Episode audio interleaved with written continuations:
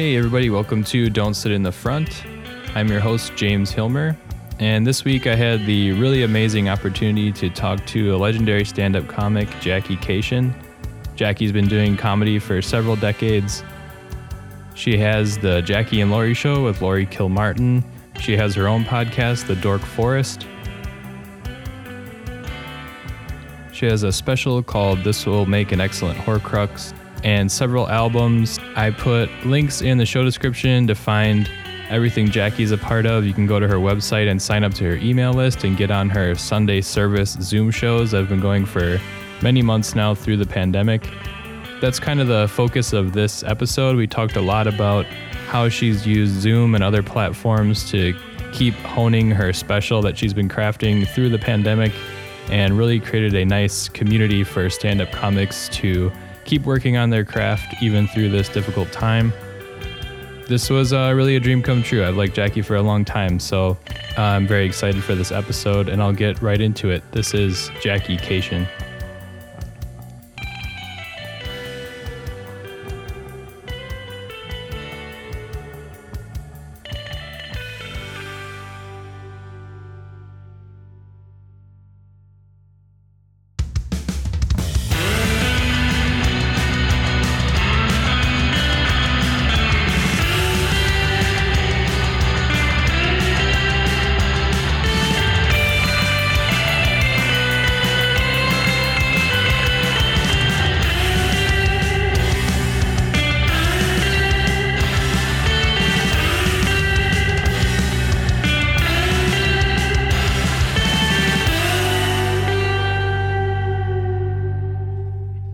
Everybody, welcome to Don't Sit in the Front. This week, I am talking to Jackie Kashian. If you're listening to this uh, very niche podcast that digs a little bit too deep into stand up and the nitty gritty of it, uh, she needs a little introduction. But uh, she has the Jackie and Laurie show uh, with Laurie Kilmartin, uh, kind of a pillar of uh, my news on stand up and how things are going in the world of stand up, and especially in these weird times. Uh, but Jackie, welcome to the show. Thanks for having me. Nobody ever cares about the Dork Forest. Oh damn! That's okay. It's Kilmartin doesn't care. Damn her. And she yeah. was on too. She was on it. Talking what was her topic? Her and her and Kathleen Madigan both talked about the Kennedys. I didn't know oh, anything wow. about them except for John. Turns out there were a lot. There was a big family, Catholics, mm. you know. Yeah. And uh, so, yeah, so Kilmartin and Madigan talked about, and that was one of the first pre recorded. So it's like 200 episodes into a show I've been doing for 14 years called The Dork Forest, where I interview, and I interview a lot of comics. So if you love comedy and comics, go to the dork, Google the words dork, like nerd mm-hmm. or geek, The Dork Forest, and your favorite comedian. And you got a pretty good odds that uh, that person is going to be on the show talking about something they love, like bees or or yeah. Elvis Presley or some damn thing. Anyway. Yeah. So you have you've been relatively busy then still with your podcasts, both of them, uh, in the pandemic, but you've also been doing a lot of Zoom shows. That's something I've been talking about with people on this show. Uh, talking about the kind of their transition from sets they were doing around LA or uh, if they were traveling, how that all came to a halt. And then many people sort of retreated from uh, having to do front facing comedy or Zoom shows or however, whatever platform they were doing it on. Um, but I was impressed by the fact that you really sort of leaned into it. Uh, you made lemonade out of lemons. And uh, can you kind of walk me through just what was your thought process sure. when you uh, saw the problem we were facing and then kind of leaned well, into that? I have a question. Uh, did you have you interviewed comics who aren't doing it and are not into it at all? Um, a few people have they they feel very strongly. So some people I talked to are very adamant that they did not want to try it at all. But that was back in say August or September when I started the show. Sure.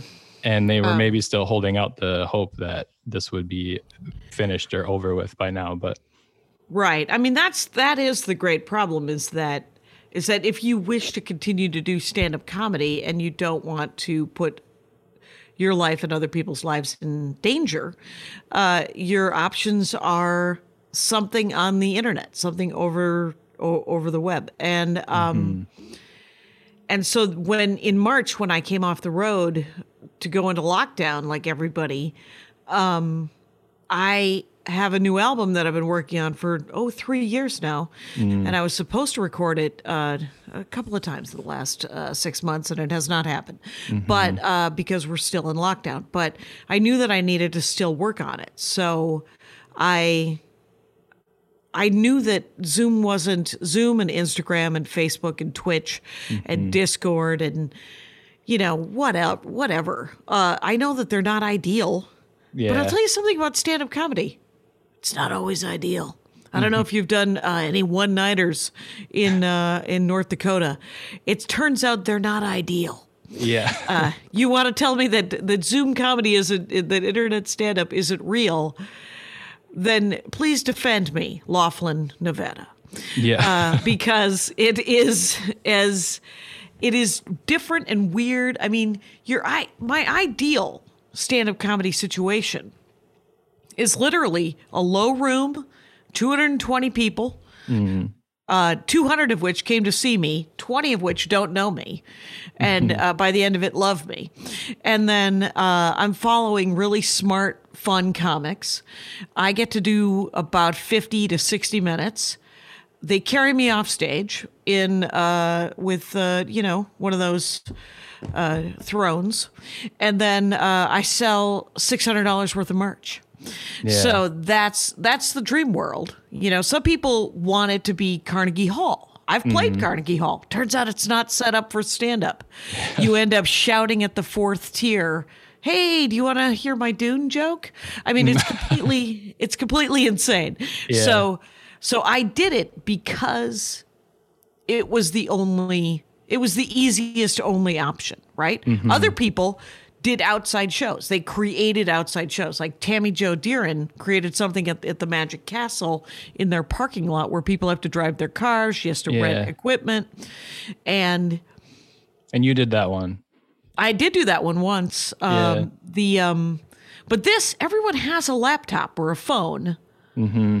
And then we all ended up buying ring lights and yeah. and uh, and and better and other people bought better equipment. Um, I had pretty good equipment because of the podcast yeah situation. Mm-hmm. So a lot of comics already have that going. And you yeah. just have to make sure that the lighting is okay. I remember when someone I was probably a week into it and someone said, "You know, the light has to be behind the camera because then it's shining on you." And mm-hmm. you're like, "Oh, okay. Now I know yeah. that." And uh, Yeah. So I wonder then uh, so you quickly adapted and we're doing a lot of sets to prepare for recording a special, then or an album or a special, but then you how did that change your process then of how you usually work material? That's kind of one of the reasons I love listening to Jackie and Laurie is you will both always check in with each other and get very into the minutia. Like I tried out this many minutes, I got a new chunk. Um, I it's like right. It's yeah, yeah. inconceivable to some people that someone not doing it. Like I'm just a fan, uh, but I love all that inside baseball. I like that you guys uh, break unpack that down, it. unpack yeah. it. How did it change then when you're trying to prepare material on this Zoom format, or is it not that different? Well, it's it's it's very similar, right? Because um because what it is is it's essentially in stand up when you do a new room, you have to learn how to do it right? Mm-hmm. So when you you're first doing open mics, you're performing for all other comics and yeah. maybe like one wandered in person, mm-hmm. and uh, and so you write material. You end up working for those that crowd. You end up working for those stand-ups, and that's why you have to try to get away. That's why you have to try to get into more booked rooms, and mm-hmm. um, even if they're a VFW in the middle of Minnesota, right? Yeah, where you're like, I wrote these jokes for a dozen other comics and and maybe some comedy nerds who came to see the show because they love stand up. Um, in the case of like big open mics that you do in different rooms. Um, once you take those jokes that you wrote for those people and try them with uh, 50 or 100 strangers, mm-hmm. then you work them to see if it's uh, uh, to see how they need to be tweaked or changed, or if they need to be tossed away and and maybe you could save a line and put it in something else. But that's mm-hmm. all. So when I went to Zoom shows, Zoom has a couple of different things going on. There's the lag, right? Right. of of the of whatever your internet connection is. I uh I went with a an Ethernet, a hard Ethernet cable Oh yeah. A couple of months ago. Uh huh. I got to get uh, on that level. Yeah. Yeah, uh, essentially, uh, just moved another um, router out into my garage, this this tiny room in my garage, and then I just got an Ethernet cable with an adapter because nobody's laptop has an Ethernet jack anymore. Right. Anyway, so um, so there's that lag, so you have to the timing gets concocted, and then the other problem is reaction. You know, you're like I'm in gallery view Yeah. and I tend to just kind of watch. I'm I'm watching certain people. You know, if my joke is about dudes, I'm looking for a dude. If my joke is about um, black people, I'm looking for a person of color, uh, because that is. Uh, Exactly how much I need to be approved. I need to be approved of by the specific person that I'm sort of writing the joke for. Yeah. And- well, and the so- way that specials are edited kind of do that too. Like you've seen that kind of uh, technique where they, they focus on who's being made fun of. Yeah. Oh right, right, right. Whoever's the joke is, they they always they do. They always cut to him in the. Yeah. That's exactly what they're doing, which is so funny that the editors know the comic wants to know. Uh-huh. How did that couple react to that joke about couples? Yeah, it's it's uh so it's a different experience and then working the like every Sunday for 10 months I've been doing I've been working on this album and purposefully for the first 6 or 8 months cuz I too thought it would be over not really writing a lot of material. Essentially, all of my new material I'd start up front and then just, and it was mostly quarantine, COVID, uh, Civil War related, right? I mean, it was just sort of throwaway stuff. Yeah. And, um, and then I would work on this on, on essentially 20 to 40 minutes um, every Sunday. And quite honestly, a core group of the same 18 to 25 people come every Sunday Uh huh. who watch me do the same material. And they've come for so long, they've seen me work on what is now an hour and a half of material. They've watched it get slight. I mean, talk about comedy nerds. I mean, they're watching me change a, a beat every week. Yeah. And and they they have as much vested interest in this damn album as I do. Yeah. uh huh. Yeah. I mean, that's that was one thing I liked about. Well, I loved living about in LA was I could see people at different venues doing the same sort of process. A lot more parking involved. A lot more uh, actually going out of the damn house to go see it. Sure. Um, and now we can sort of see that it, that's a, definitely a way to a positive spin on it is we can see that process. I don't know that everyone is approaching it the way you are. I'm kind of curious that uh, curious to know if you always had that kind of practice and methodology or you had developed it over the years because you've uh, done it for a while now and you had to really find your system? Did you start out being so into the minutia like that? Oh, I think that the the, uh, the art of it or the the task of getting the joke right, especially if you're going to do an album, lends itself to that minutia, and so that's how different comics write different ways, right? The way they uh, some people actually write it out, rehearse in front of a mirror. Um, some people type out the the whole joke and then sort of look for ways and then and then memorize it or work from that memory of it to sort of learn lines and stuff and then also react in the moment. Some people write on stage and I do an amalgamation of sort of all of it and Yeah. and I used to just write on stage. I'd come up with essentially just, you know, bullet points of what the joke is going to be. I got one punchline. I got I got one tag. That means that I can fuck around in the beginning, uh, kind of meander around the premise. I have saved by that punchline. Meander around, see if there's anything else there. Saved by that tag, and uh, and then those two scribbly parts are the parts where I'm trying to write more punchlines and more um, find more angles and stuff like that. So that's the initial. That's what I started out back in the 12th century when I first started doing stand up yeah and then and then the more sets you do you know whether you're getting paid for them or not but as you get paid for them and you're doing longer shows you could do you could bookend stuff right you could do the mm. opener's going to work the closer's going to work there's a little bit of room you got a bunch of material in the middle but then there's a little bit of room there's a nugget in the middle where you can work on some stuff mm-hmm. and that's what i would mostly do and then i started doing when i started opening i've been friends with bamford maria bamford since mm-hmm. 92 in 2000, 2000 2001 mm. i think i started opening for her mm-hmm. and so if you go on the road with somebody you don't spend you know you don't spend the whole time with them you usually eat like one meal a day with them and mm-hmm. um and then you might and in maria's case we'd have you know we'd have like either an early dinner or we'd have a late lunch or something and um and then we might spend an hour uh, doing joke machine and joke machine is just sort of bouncing bits off of each other mm-hmm. and to see what the other person might do to um, sort of add to it like mm-hmm. what what it's always nice to get another perspective especially someone you respect yeah. and um and that's the i mean and that's the key to it you want to hang out with somebody who you think is at least as funny as you are and uh mm. and then um and then you you tell them the joke you're working on.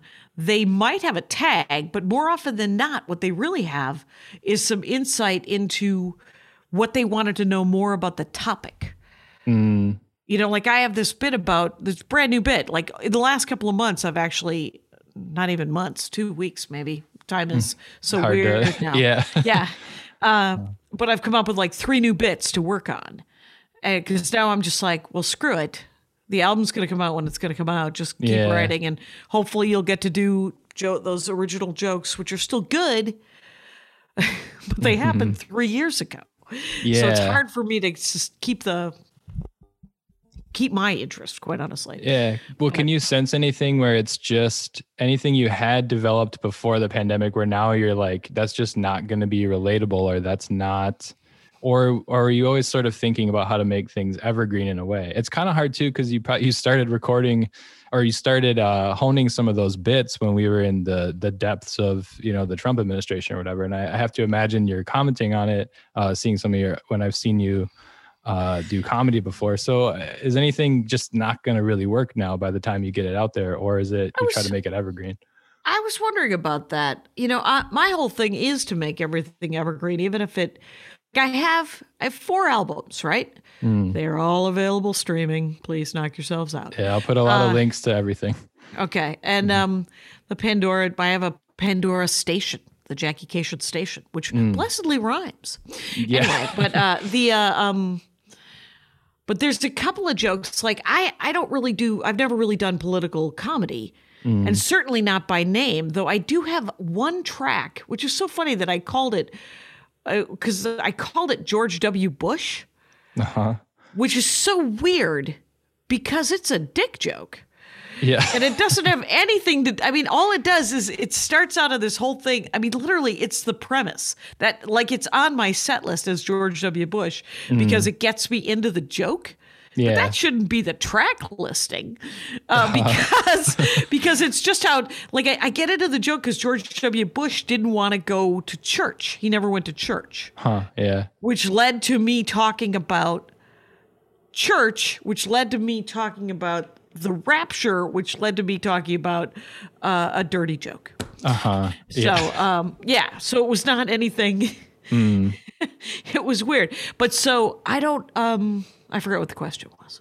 Well, I just I wonder if uh, things that you had developed before the pandemic and then have oh. had to hone through the pandemic, and then if the album comes out sort of after, whatever we can imagine is after uh, or soon. Yeah. Um, I worry about that. Burn things. Quite honestly, yeah. I worry because I have. Yeah, like I do wonder. Yeah, the the there's a bit that I don't like to work on that I've mm. worked on a bunch in in because it needed to be worked on that may not even make it into the into the album and it's this whole thing about how I pushed an old man. Oh yeah. Who, but racism isn't going to go away. So maybe right. like I pushed an old guy because he said the n-word and then he then he was made fun of America and I lost my yeah. temper which doesn't it's such a out of it doesn't feel in character. Yeah, I've been uh, stressed hearing you do that that bit before. Yeah. Yeah, because it. Mm-hmm. Oh, now, now that's interesting. Now, why were you stressed? Because you just because I- I out can- of character. Well, out of character, and I can relate to when you you have certain ideals and values, and then you're finally put in the test. Okay, now you have to act on it, and then it was like, was that the right guy to bring it out on? You kind of talk about that, and Yeah. then like, did I react in the right measure and in the right way? Was it going to help my cause? Was it going to turn him further away? Yeah, Right. all of those things. I think a lot of people can relate to that who are always worried about okay when i when i receive my test of my values am i going to do it correctly Yeah. Oh, that's true. You know what? That is an see see what that is is that's an interesting way that I could make that evergreen, right? Hmm. Um. Yeah. I just want the uh, listeners to know that jackie Kashian is now writing a note after something that i said and uh, i'd never really imagined that would happen so this is having a good Well, time that is, yeah, yeah, that, oh, good. That's awesome.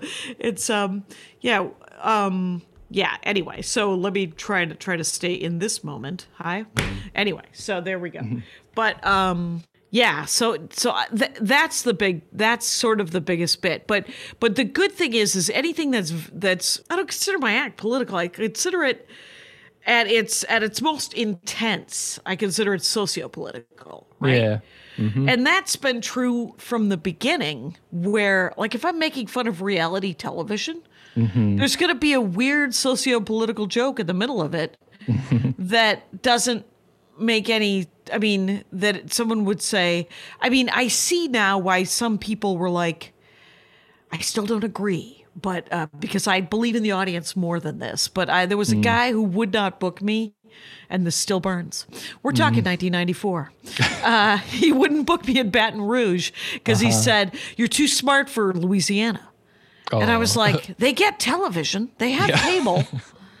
yeah There's smart people in, in Louisiana. I mean, I think that that there's also a bunch of goobers, but I mean, Mm-hmm. if you drive 45 minutes out of Los Angeles, I mean, I you probably you don't even have to leave Los Angeles, quite honestly, but you can Yeah. but they're more spread out and easier to find.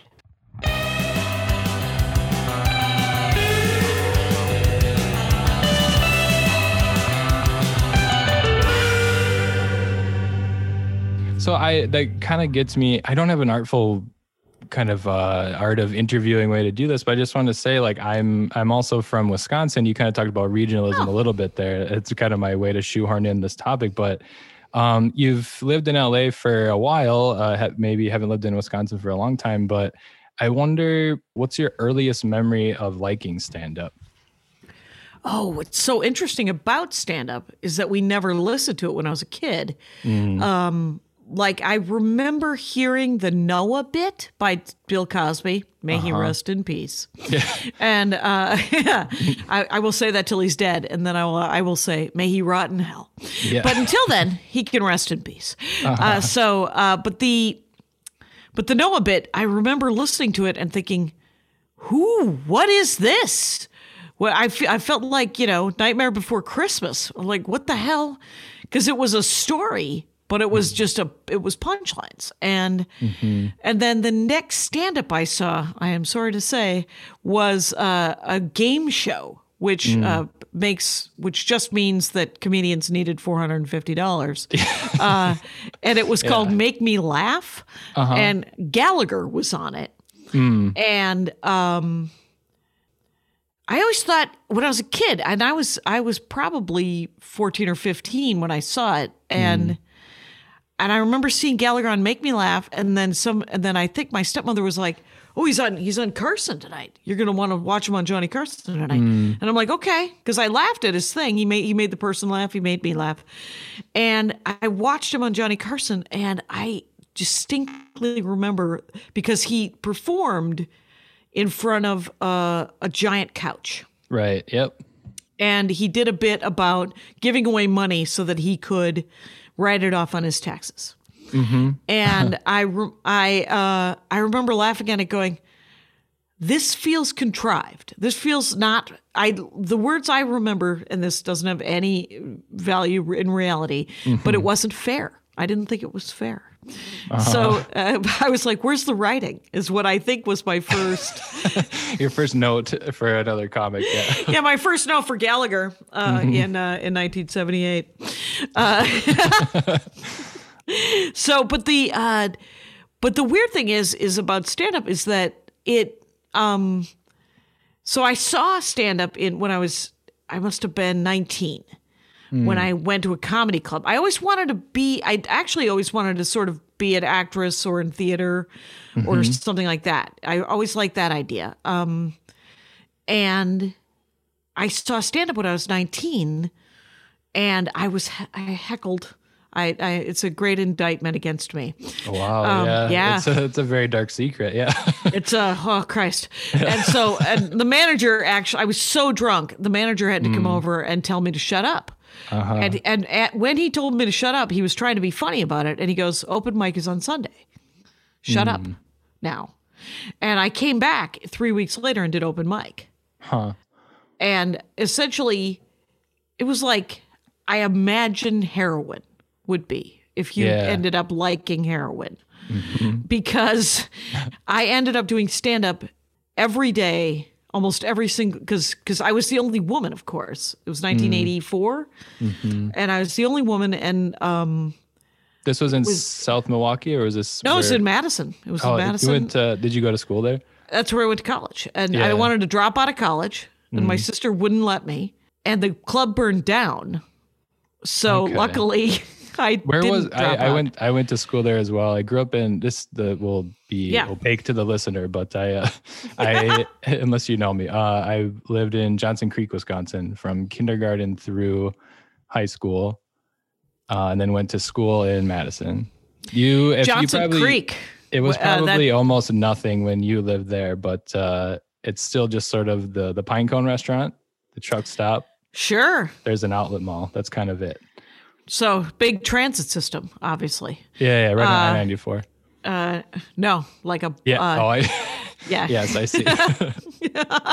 There's Yeah, like three Jo- stoplights. Yeah. That it is a tiny. That is a very small uh, little farm town. Hmm. Um, was it a farm town or was it a, a industrial? Like, was there like a corn canning factory? What are we talking about here? Um, well, I get you're getting really Where did weeds. Yeah, for, Where did everybody work? you know, kids I went to school with either lived on farms, maybe their parents worked at like the Tyson chicken, the poultry plant was in Jefferson to the south.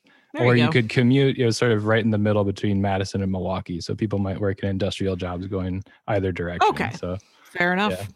Yeah. So I went to Madison, but I went to Madison from 1983. Well, uh, yeah, it started like the fall of 83 Mm-hmm. till uh, the spring of 88. Uh, five Okay. years, graduated. You may congratulate me. It took Yeah. me almost 25 years to pay off my student loans, Uh-huh. and they were negligible compared to what uh, people have today. definitely. And but stand-up comedy doesn't lend itself uh, to paying off your student loans. So, Mm-hmm. um, but it was yeah. So it was. It was called the State Street Infirmary, and it's Hmm. where um, I think there's a Noodles there now. Anyway, Uh-huh. Yeah. so but it's interesting because the guy that owns the Comedy on State, Mm-hmm.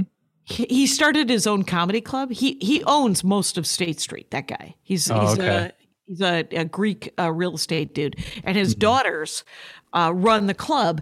And he owned that comedy club, uh, the building, and then he owned the comedy club that uh, that guy Victor, I think his name was, who came in and did it for a while while.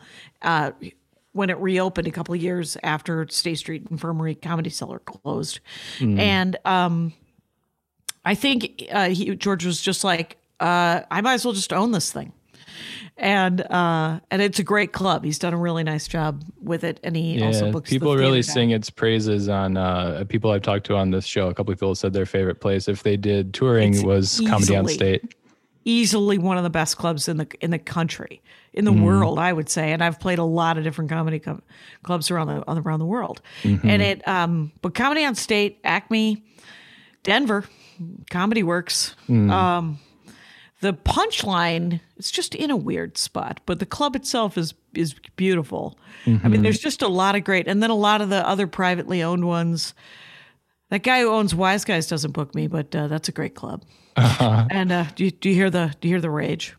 Anyway, uh, one of my favorite features of uh, Jackie and Laurie is you get kind of a, a, map of the country and places that will book or not book uh, either of them, and you kind of can build your allegiances that way.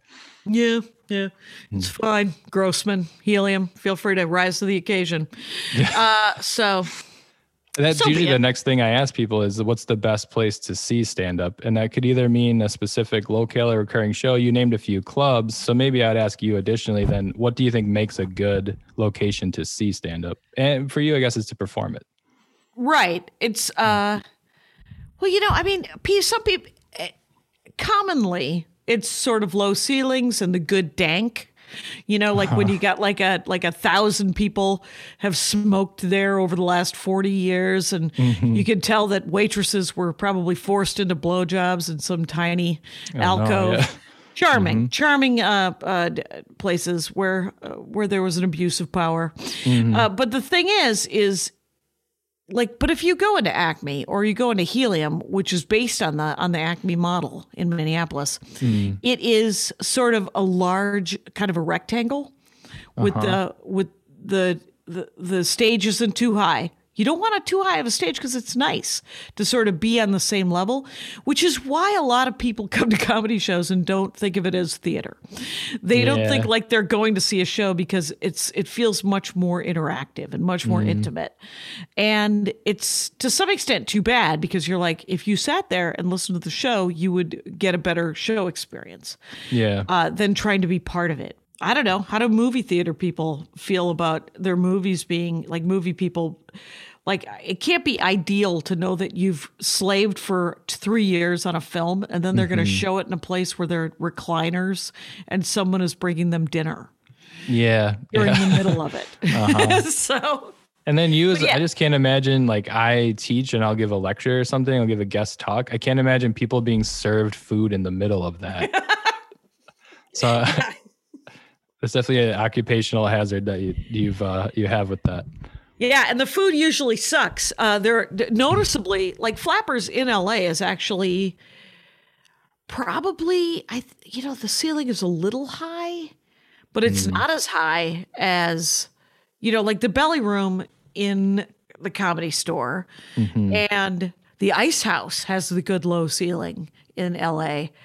They're all they're all short sets though. I mean, you go and you do these. The flappers will do a headline set. Like I think I'm doing a headline set virtually, of course, right now. Mm. But um, but that's a good club. The weird thing about flappers is that they came into that space and it had a full kitchen. Yeah, so they could hire real cooks, and uh-huh. so their menu is excellent. Mm. One of the, I think it was one of the gifts of it used to be like a freaking TGI Fridays or like an Islands. I don't know what the hell it was. It was yeah. something weird. it has that. It's uh, Burbank, right? Yeah. Yeah, yeah. It has that sort of rotating cast of uh, mall parking lot restaurants in downtown Burbank. Yeah. Yeah, it has that vibe for sure. mm-hmm. But you, I mean, you do a lot of stuff with them online with flappers. Uh, just having food to serve seems to be one of the weird things you didn't think about. Where now in the pandemic, the comedy clubs that have been able to do takeout food are able to at least keep the the rent going. It seems like. Oh, I have to say, Flappers is genius as far as like we're like we will reopen. What did you need? Toilet paper? Okay. Like uh, when we yeah. first they were they were selling their goods as groceries. Yeah, yeah. That was their first step. Mm. Uh, the next step, what they're doing right now, in addition to having virtual shows and a lot of stuff like that, is um, uh, they're they're doing meals on wheels. They're doing mm-hmm. uh, senior meals, 3 mm. a day, uh, for like five hundred. Like they're doing five hundred meals a day. It's completely insane. Yeah. I wonder if they might keep that gig after yeah. uh, they just as a just as sort of a cash cow. Mm. Um, I will say that my favorite, and I have not heard enough clubs doing this because when we first went into lockdown, I offered mostly through Jackie and Laurie, but definitely I talked to Louis, who owns my home club, uh, Acme Com- in Minneapolis, mm-hmm. Uh, as regular, just because he's such a good guy. And I was like, if you want to do Zoom shows, I will. I helped him set up Zoom shows. I was like, Mm-hmm. you have a mailing list. I need to work on this album. I will, you know, you could have all the money, um, or we could split the money three ways, you know, Go- Mm. or or four ways is what it was because for the first six weeks of lockdown, I did Zoom shows for Acme Comedy Company where I booked it, I hosted it. Uh, I tried to do a different 15 or 20 uh, every time because it was the same insider crowd. And um, and and we could do it for a couple of reasons because he had this great idea that he's doing right now, which is he's he's having because Minneapolis can have inside shows. And that sounds like a terrible idea. Yeah. Uh, I just had to cancel again. But Pete Lee went, and I was super jealous. Um, but Louis has a 4K camera setup. Okay. Like it is a, an amazing audiovisual setup that he has, and so what he what he's doing is he's doing live shows that he's also pushing to Zoom. Right. So if you look at uh, Acme's calendar, Acme Comedy Company in Minneapolis, see a headliner that you want to see, but you happen to live in rural Canada, Yeah. you can spend ten dollars and watch that show via Zoom, and then he splits that money with the comic. Um, and he, and then they also get their base pay for doing a live show in front of the, you know, sixty people that are allowed in his building, um, which is fascinating. And, but he's the only one I know who's doing dual like that. Yeah. I my first instinct was to think maybe people that paid to go in person feel like if it's being pushed out, but people are still paying for it to watch it online. So Yeah, I don't know. I'm still It's- nowhere near comfortable to to go into something inside, but uh who knows? but it, but it's fun to watch the shows yeah. and um Well, then and you the- watching on Twitch, you get to hear a live audience laugh at things, right? Yes Oh, yes because okay, he's yeah. got the audience mic'd and everything Yeah. and so and it's not i don't think he pushes it to twitch he just you just buy his it's like this Oh yeah. it's just a zoom li- link Yeah. and then and then uh, i think one of the managers brandon he does he he switches cameras Okay. Yeah. So it's like produced very yeah well. Yeah. yeah Hmm. so he's which i i would recommend you know i mean the only the only real the this the reason why some comics aren't allowing it is because they like pete lee is going to do a um a showtime special i guess in may Hmm. and so he doesn't want to push it out just in case someone has their phone up and is recording you know Yeah. Puts it on YouTube, kind of burns that bit. yeah yeah you don't want you, you don't want to burn too bad and but i but what i have found with the zoom audiences is that they are incredibly respectful i mean there's zoom bombers there's trolls. We got one a couple of got one a couple of weeks ago. That's because 14 year olds are being created every day. There's some new jackass. And Yeah. uh, I was kind of going to ask, like, how in the first weeks of you doing your Zoom shows, uh, you had to kind of develop some strategies, or uh, how did you deal with that, or has that died down? You said the one was just a few weeks ago, but right it's it's might have gone almost the phenomenon mostly went away. Plus the way the best i mean there's better ways right? There's first of all there's already people who are producers. Like i'm i just want to do stand up but i know mm-hmm. that i can't right now. So i also have to produce like i produce this show. I produce this sunday show. Yeah. to get to come to my Sunday show, I have a large project that I've created for myself. So I did it for Melissa Villasenor a couple of weeks ago. I didn't have a Sunday show because I used all of that energy Yeah. that I would have done on my show because it's all admin stuff. It's all ad- ad- administrative uh, Excel document bullshit Yeah. Yeah. because I have to. So I make a flyer. And what it is to make sure that it is people who want to see the show and that I don't get trolls. It um because the reason we got trolls is Maria accidentally posted the link on Twitter. She didn't she forgot about the registration process, right? Uh-huh. Which by the way, got 80 more people to come to the show. So there were 140 people Right. at the show and only one troll that we took care of. And uh Pretty good ratio. Pretty good. that's not bad. And I automatically co-host all the other comics that I asked to do guest sets, Mm-hmm. so that it, there's six comics who can do whack a mole. Yeah. right? There's six comics that can find and eject the person. Oh yeah. Everybody's And- been enlisted in the kind of surveillance. Yeah, yeah. Yeah. So it's pretty great. And then, um, but I make a flyer. I say you have to Venmo or PayPal me something like five bucks. Then I send you a registration link. So you send me money. I put your name in the Excel document with how much money you gave me. And then an X on did I send you the link? Yes, I did. X. Mm-hmm. Then I go and I um and I do all of those. I make sure I send everybody on Venmo and PayPal. I, I respond on Venmo. I email on PayPal. And so I- I've done the Excel document for that. Now mm-hmm. I go into Zoom. It's a registration only show. Mm-hmm. Has everyone registered? Another column, XXXXX, people have not. As we get closer, I send out, I have to find these people again and go, the show is in three hours. You have not registered.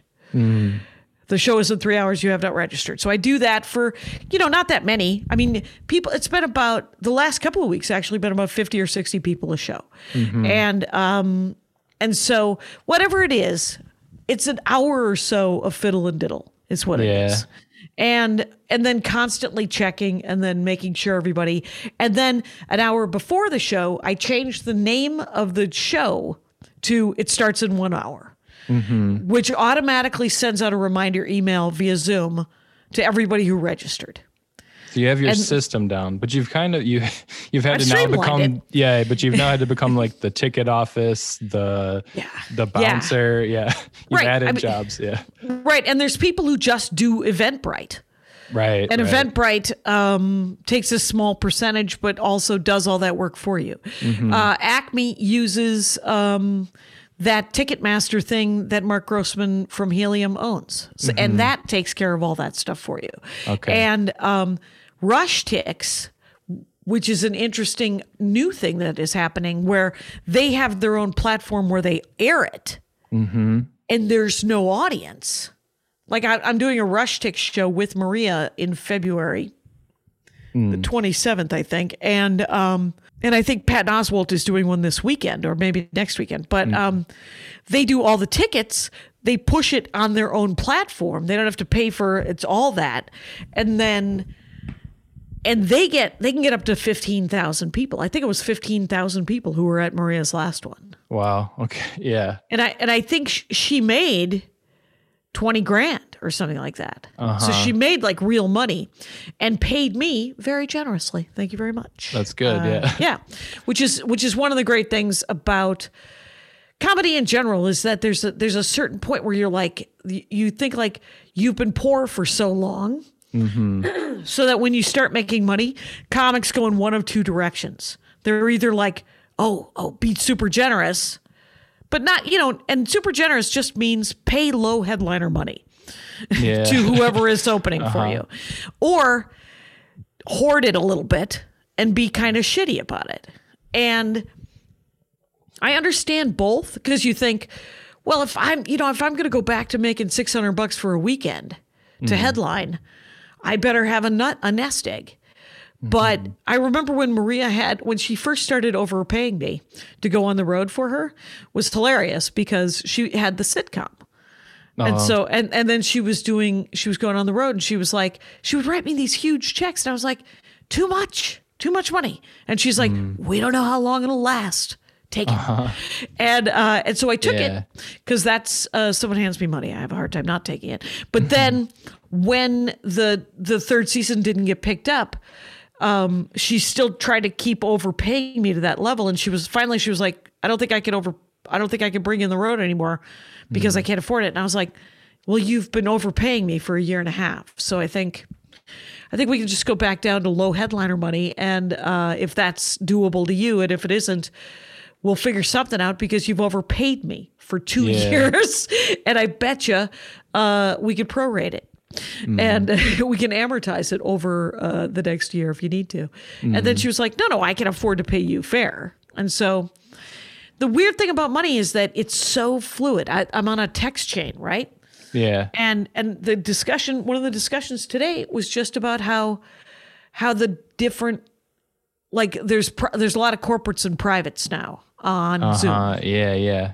and um and the rate that people want to pay you ranges from like $300 to like $32,000. Some guy Jeez, paid me 32,000. I was like, I would like five of these a year, please. Yeah. Or because, you know, I spent, you know, Stay 17. home the rest. Yeah. Yeah, yeah. Because I uh-huh. spent 17 years making 25 grand a year. Yeah. And everyone is so afraid to talk about numbers and money. But and that's that's always how they keep us from knowing what we what we're worth. So Yeah. And I and I was raised in a family that talks about money all the time, Mm. but we I never talked about it publicly because I knew publicly that it was shaming, right? Right. You're supposed to be ashamed, which which, lets Richie Rich keep the purse strings, right? Mm. I think my generation has wised up to that. I think we have I've talked with a lot of friends who are like, we need to talk about this is how much things are supposed to cost. This is how much uh you, you are supposed to be paid. paid. Yeah. Yes. It also helps with sort of the gender gap, you know, with the pay gap. Mm-hmm. Uh, Kilmartin has a very funny joke about trans women uh, Mm. and uh, how they know how much. They, ha- they know how much we're supposed to be making. yeah. And uh, Yeah. such a great bit. and uh, anyway, but uh, yeah, so I'm I'm freed up to just go. Here's a bunch of numbers, and and it, I've you know, I, a lot of people have said it. It I've been poor and I've been rich, and rich is better. But there's a certain point with rich, and and rich to me means that I could buy a pair of shorts and not look at the price tag Uh-huh. Yeah. right? I mean, I feel pretty wealthy. And it's not, I don't think, like, just in general, the whole idea of a billionaire just confuses me because you're just like, what are you doing? What are you doing with it? I mean, there's only, it's so weird that they want to hold on to so much more of it than someone who makes so much less. It's uh right, right. Yeah. Like e- even even when like because one of the first great stories about sharing the wealth sort of thing as stand up wise was Katt Williams. yeah. is um, Katt Williams would do these arenas, and uh, I think it was on a Dork Forest. Gina Yashere, I think she's told this publicly. I hope so. I hope so. Anyway, but Katt Williams paid her thousands of dollars in cash uh, in a paper bag. And the first time he, he did it, she couldn't sleep all night because she had a, a paper bag of money in her in her hotel room. And uh, but it was just like it's it's a way it's it's like we're all raised when we're very little to share. You know, you're told to share. You're told to share. It wasn't called socialism when I was four, yeah. and and then you grow up and you're like, nope, no, you're supposed to keep it all. You're supposed to be greedy, Right. and uh, you're like, but but but but, and it. I mean, it it just feels mean in the eleventh hour. So whatever. Mm-hmm. this uh question will feel like kind of caviar problems because you can't tour and things right now but what sort of show feels like an away game we kind of talked about what's your perfect atmosphere to do stand up but when are you kind of looking at it nervous uh like it's an away game Oh, um, like when do I get nervous when I play a, a room? Sports Yeah. analogies sometimes go over my head. I mean, like like uh, is it yeah is it um is it what what are you talking about one nighters that I don't want to do? Or are you talking Yeah, about fancy um, gigs that some people even would say like someone who's very used to clubs will be like if it's an alt show in a comic book store they're that's their away game. They don't do well there or something like that. Oh, okay. Uh it's one of these things that I was raised in in this I don't know. I, I know it's not just me. It's a lot of comics are just there was this whole thing where you had where there was a pride in doing every gig hmm. and being able to do every kind of gig, you know? Mm-hmm. And um like the worst gigs used to be the outdoor gigs. You know, people make fun of Zoom gigs and those people are willing to do outdoor gigs. yeah But when we were all doing these, when they were, when they got to do gravy gigs, right? Like the sweet, mm-hmm. sweet clubs, um, or arenas or whatever, they wouldn't have, they wouldn't have wanted to do an outdoor gig, yeah you know, um, where a train goes by every 45 minutes. How, how is that fun? Where there's no roof to, for the, for the laughs to bounce off of and then hit you in the face. Right. Because that's also one of the you know you got to keep people unmuted on zoom or at least a good handful so that you can hear some of the laughs. You ever see an after school special about freddie prinze? Can you hear the laughter? He kills himself at the end because he can't.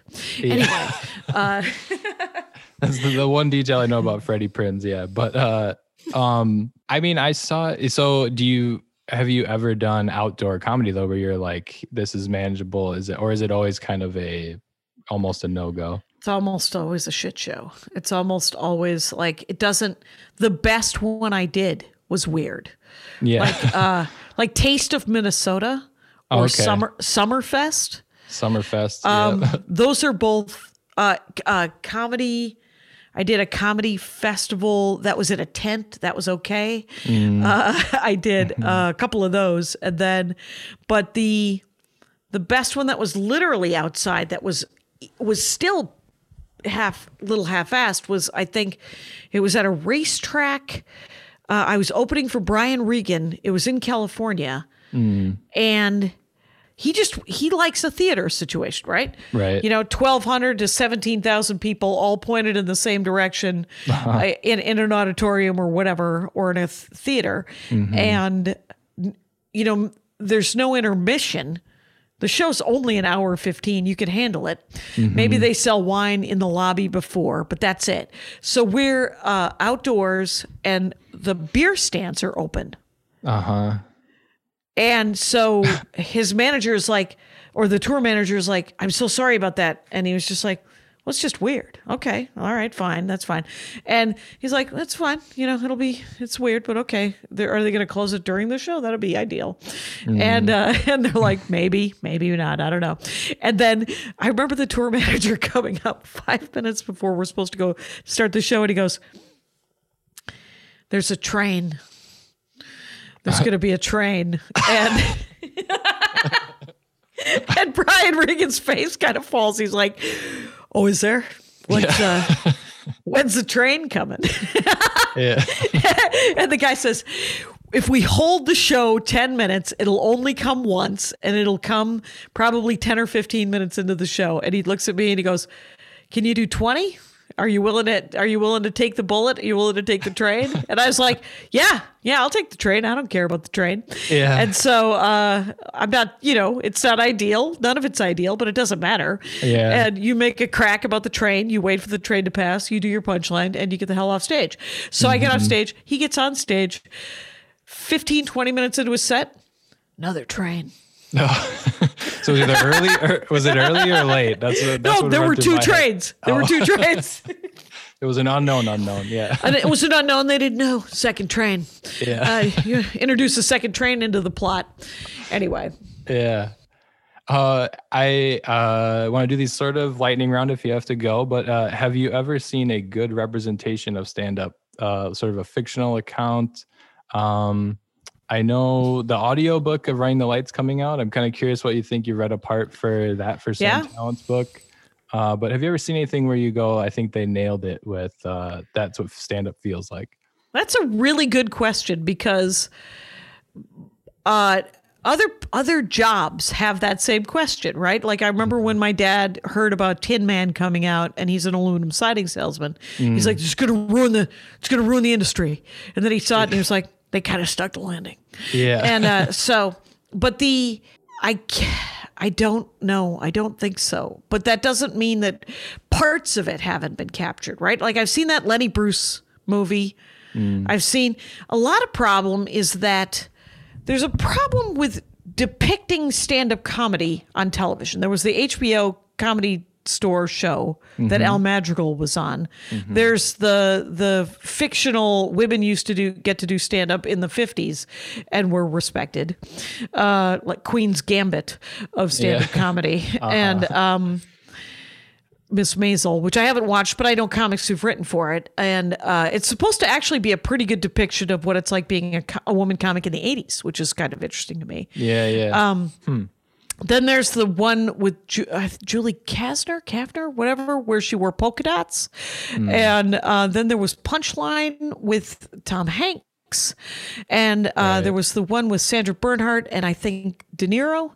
yeah. That, King of comedy. Uh, yep. King of Comedy. Yeah. So, and, and then Can You Hear the Laughter? Freddie Prinze story was Uh-huh. just an autobiographical. Um, and I have I have a problem and I'm just we're just going to go with it. You can use as much of this or as little because I'm just going to talk to you now because you have to understand Yeah. about stand-up comedy. the depiction of stand-up comedy is so painful for me for a couple of problems. It's hard to do because you're usually getting an actor portraying a stand-up, which is hard. Right. And um, great great actors can do it. Uh, good actors can even you know get the timing and all the things. It's fine. Um, the problem is in the writing. Even if you get comics to write the the stand up, you can't get a comic to give away their A material. Right, right. You can't get and and watching stand up comedy and then the third problem for me is watching stand up comedy it's best when listened to or when seen live. That is the Right. best way to see stand up comedy. The second best way for stand up comedy is listened to on with an album. An album or uh, audio, just audio, no video. The next best way is video um, like a, a special on television or a DVD kind of situation, right? Um, the fourth and worst way is sort of a Zoom show where you are watching someone else watch stand up comedy, Okay, yeah. which is what a movie about stand up comedy is. Mm. Got two removes. You ever see like an episode of Bones or mm-hmm. like where it's it takes place in a comedy club and the comic gets killed and then there's a bunch of wacky jokes and um you're so removed from the stand up that it mm-hmm. has to be a caricature or it has to be not funny. Like it has to be purposefully not funny. It's either uh-huh. a caricature or not funny. And so it's really hard to depict. And then the biggest problem when they do depict stand-up comedy comedy is the glorification of the byproducts of the job. You mm. know, there's always the there's the Hemingway kind of problem. If you want to be a great writer, you got to be an alcoholic, and then you got to shoot yourself with your toe. And you're mm-hmm. like, I don't wanna, I don't want to shoot myself with my toe. And uh, and you don't have to be, you don't have to be Mitch Hedberg. You know, I Yeah. mean, the best story for Mitch Hedberg is if Mitch had lived mm. is if Mitch had stopped doing heroin and drinking and had lived and died alone um, or married in his bed with his wife like George Carlin. Yeah. You know? I mean that's the that's a good story. That's a story of but that isn't and so when people come up and they're like man it's really hard being a stand-up comic and you're like you know what's hard? Uh, sitting in a cubicle uh, assessing insurance forms. You know? Yeah. You know it's difficult, but but like you know, you think about like in in the Incredibles, you, you know that first season, rather the first scene where he's helping that old woman get Yeah. those, that paperwork. Uh-huh. That is the, in my opinion, the most heroic thing that he does in that movie Yeah. is when he gets that gets people the right paperwork, and you're like, Yep. but that isn't enough. That's never. We're we're always told that we have to be somebody that we're not enough, right? We're always told that we have to be famous. Where I mean, I have been doing stand up comedy for 35 years. I just got on late night television in 2013. yeah. It was, and I could have been bitter. Still, still, the opportunity is there. I could still get bitter, uh, but the, uh, but the, the one of my the what I think is the biggest triumph of my goddamn career is that I'm not bitter or more bitter, because I know that that's the interesting thing that Hollywood wants to write about. That's the interesting that thing that that co- people who they glamorize they glamorize the the suicides they glamorize the alcoholism they gla- glamorize the drug abuse they gla- they glamorize the sexism and the racism. Mm-hmm. And these there's no HR so those are real stories but that's not the reason I do stand like I'm not I'm not doing stand up so that I can hang out with f- f- idiots fools and, Yeah. and and horrible monsters. I'm doing mm-hmm. stand up so that I can make people laugh and laugh myself with other by that's like I have six guest sets these weeks uh, lately on, ah. on Sundays because I I want to see what but I only ask people that are decent human like that I would invite to my home. Mm-hmm. You know, I, I, you know, I don't want, I, I don't, I don't want those guys. I don't want to Yeah. watch their mean, stupid, angry, sad sack, self-pitying, whining stand-up. You know what? What? Uh, what did that? What did one of the liberal redneck guys say in a rant? He said, "What isn't America giving you, straight white guy, that you have to be so angry?" It was such a great line, and and that's what sometimes comedy can be. But that's not most of comedy. Most of comedy is unique and interesting and specific and fascinating. And even if it's not great, it's got potential. And that's super fun. Anyway, I have ranted. Next question. I we can keep in this kind of uh we, we were in a low spot for a minute. You pulled us out with a very hopeful message, but I go back to the I'm going back down. Uh what is your I'll bring us back up though. What's your worst stand-up related memory that you are comfortable sharing? God, it- it just happened. It was that thing with the Nazis. I had mm. some MAGA lady who came on her birthday just to heckle me. Like she looked at the kind of stand up I was. She didn't know me, but she knew what mm-hmm. kind of stand up I did. And she was kept whispering from the front row. And she mm-hmm. it was her, she was probably in her 50s or 60s, super pointy blonde lady and mm-hmm. um wearing a MAGA hat she paid extra to sit in the front row with her Leonid Brezhnev looking husband or boyfriend. and he just glared at me the whole time. And she whispered mean shit and weird shit and distracting stuff through my the first 10 minutes of my set. I tried to give her the attention she wanted initially. Mm-hmm. And then she just kept whispering at me, whispering at me, whispering at me.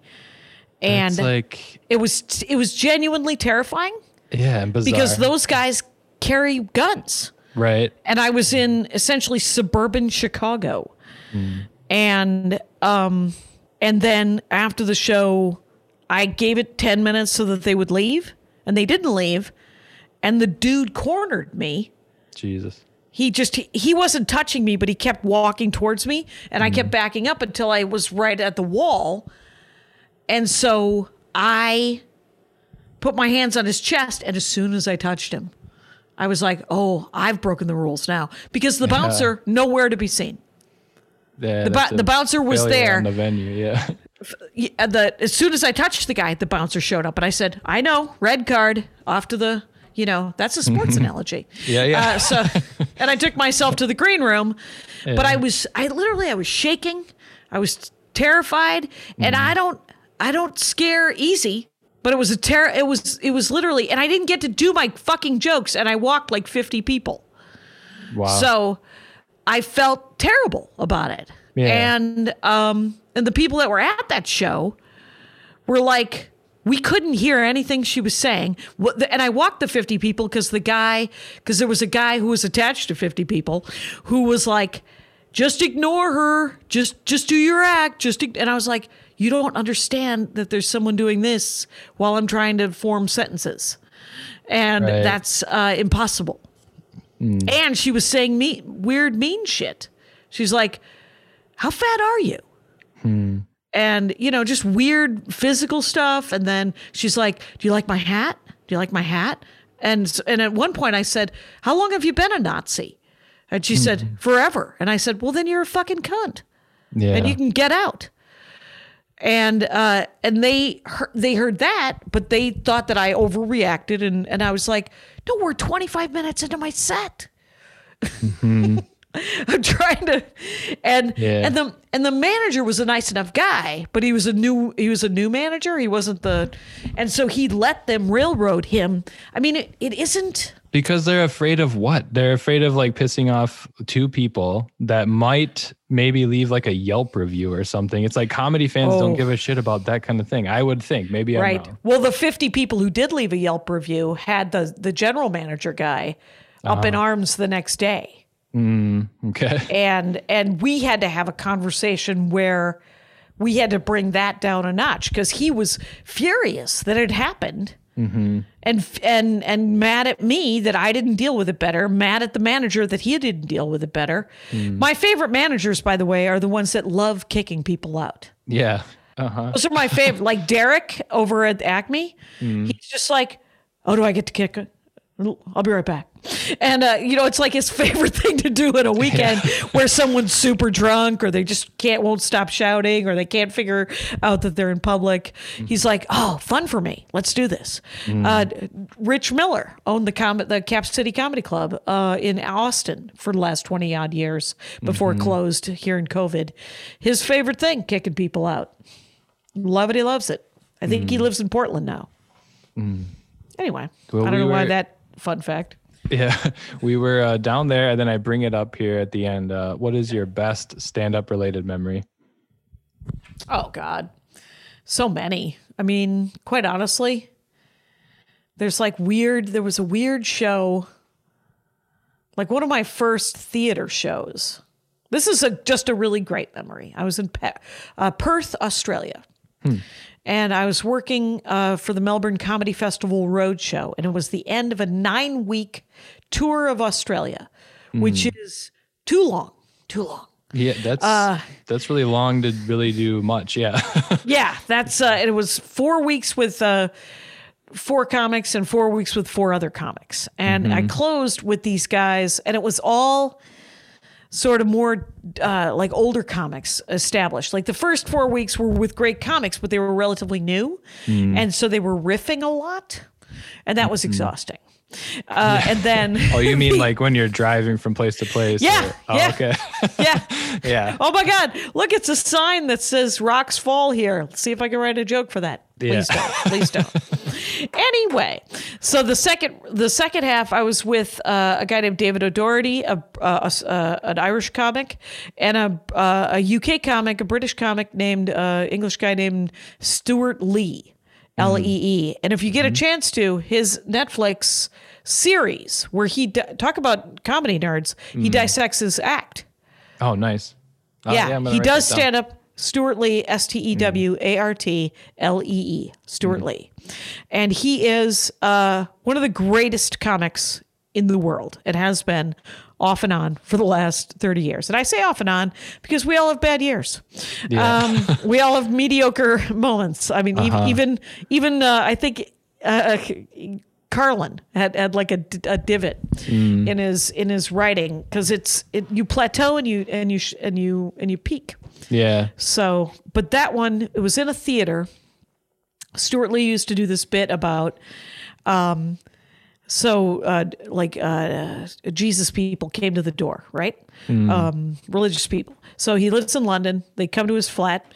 He, they knock at the door. He answers the door. It's a sunday morning. And the person says jesus is the answer. What is the question? And then he does and Stewart Lee loved silence, willing to do it, willing to sit in the silence like Tig Notaro. Mm. I, not that person. But yeah. Stewart Lee is, uh, so he lets the silence go and he goes, Is it? And then he posits a question which has uh, an answer that is not Jesus Christ, right? Mm-hmm. It's, it's like, um, those sandals that are sometimes called Jesus sandals. Uh, uh-huh, the, yeah. the band, the Jesus and Mary Chain Band, or whatever, whatever mm-hmm. the name of that band was. Anyway, so he does several of those, and in the middle of that bit, in the silence, some dude in the audience could not handle it, and he yells out, "Get to it, mate!" and Stewart Lee pauses and just looks and finds the guy, and he goes, "Usually I do about two more of these, but for you, six and I laughed and I laughed. Anyway, so but it was just it was it it was yeah, that's a great memory. Mm. Thanks thanks for jogging it. mm. Well, this has been excellent, Jackie. Uh, I was a bit uh, put back on my heels. I had forgotten to mention the Dork Forest, wonderful podcast that Jackie has, Jackie and Laurie show definitely a resource for comedy nerds. I, I've talked to comics on here who listen to it weekly. It's kind of their uh, Kyle nice. Clark being the producers talks about it being like a comedy grad school. Um, yeah, wonderful resource, and I love that you're keeping up with your shows through COVID uh, on Zoom. And is there anything you want to plug? Uh, I would say you can do the whole system. We sign up to Jackie's email list, you can get on her Sunday service shows. Anything else you want to plug? That's your best bet. That's how you'll find out about it. Uh, I guess I don't know when this comes out, but Laurie and I host a Comic of the Week show every month on a Monday, seven o'clock Pacific, um, through Flappers, and it benefits Flappers and it benefits the comics. So we split the door 50-50. So it's not a free show, but if you have ten dollars, it's always amazing. The like the next one we're doing has Chandelier Rice, uh, White, Chandelier White, uh, Judy Gold. Uh, Laurie and I do sets, and um, and then one of the newer comics, a woman named Mary Bakay, is going to do it, and then um, God dang it, the fourth comic is a delight as well. And Mm, Do you know the date on that? I think this is going to come out the 12th of February, so we might have missed it. But every Okay, but yeah, it's of a Monday every month. yeah, it's a, it's a Monday once a month, and it I believe, yeah, I think I think it's February first, so they will have missed it. So yeah, so look forward to the sort of the March one. Oh, it's Maysoon Zayid, Maysoon Zayid, who is a Palestinian. She's a, a Canadian, but uh, Palestinian ancestry. Yeah. So I, I believe she's Canadian. Anyway, but she's great, and um, but there's always four like sort of killer comics and and then Laurie and I each do t- 10 15 minute sets and and it's uh yeah whatever just go to jackiekashian.com and sign up and then you'll get to and my Horcrux uh, DVD, which is my last special from 2014, is for free right now because we're in lockdown, and it's always my pinned tweet on Twitter. Got it. Yeah, I'm going to put all the details to how you can reach everything that Jackie's a part of uh, in the show description and on the social media post for this episode. Thank you so much, Jackie. Thank you. Thank you for listening to Don't Sit in the Front. Please rate and subscribe and leave me a review.